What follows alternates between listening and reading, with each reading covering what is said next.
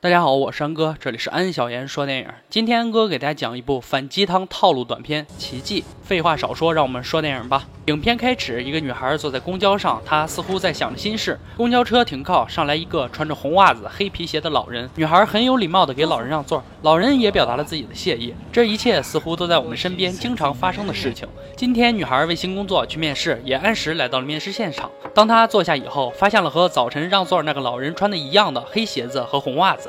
女孩似乎觉得幸福来得太突然了吧？当她缓缓抬起了头，看到面试官并非那个老人，画面慢慢黑了下来。女孩很失落地走在大厅，很显然她这次面试失败了。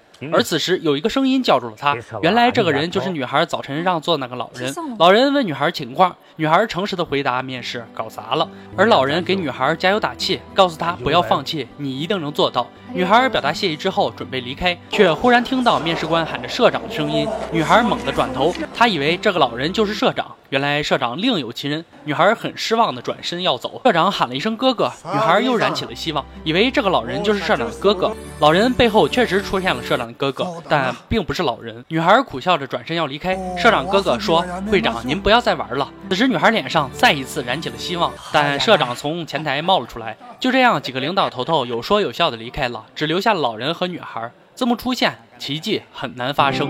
看了这个反鸡汤套路短片，大家是不是也很惊奇啊？这让我们回想起在电视剧中总有一些俗套的剧情：面试的妙龄女子在路上帮了个人，结果这个人刚好就是公司领导。女孩通过一次善举而走上人生巅峰。可在现实生活中，电视剧看多了，很容易会把自己带入到故事中去，以为会有奇迹发生。但我们其实只是芸芸众生中一只小蚂蚁。人生没有奇迹，生活也不是什么偶像剧，错过就是错过。你想见的人，如果不去见，那也许一辈子都不会偶遇。中国也有句古话：天下没有免费的午餐，因为一次善举，百分之九十不会让人走上人生巅峰。其实很多人喜欢看一些鸡汤的演讲，好像通过这些人的话可以让你成功似的。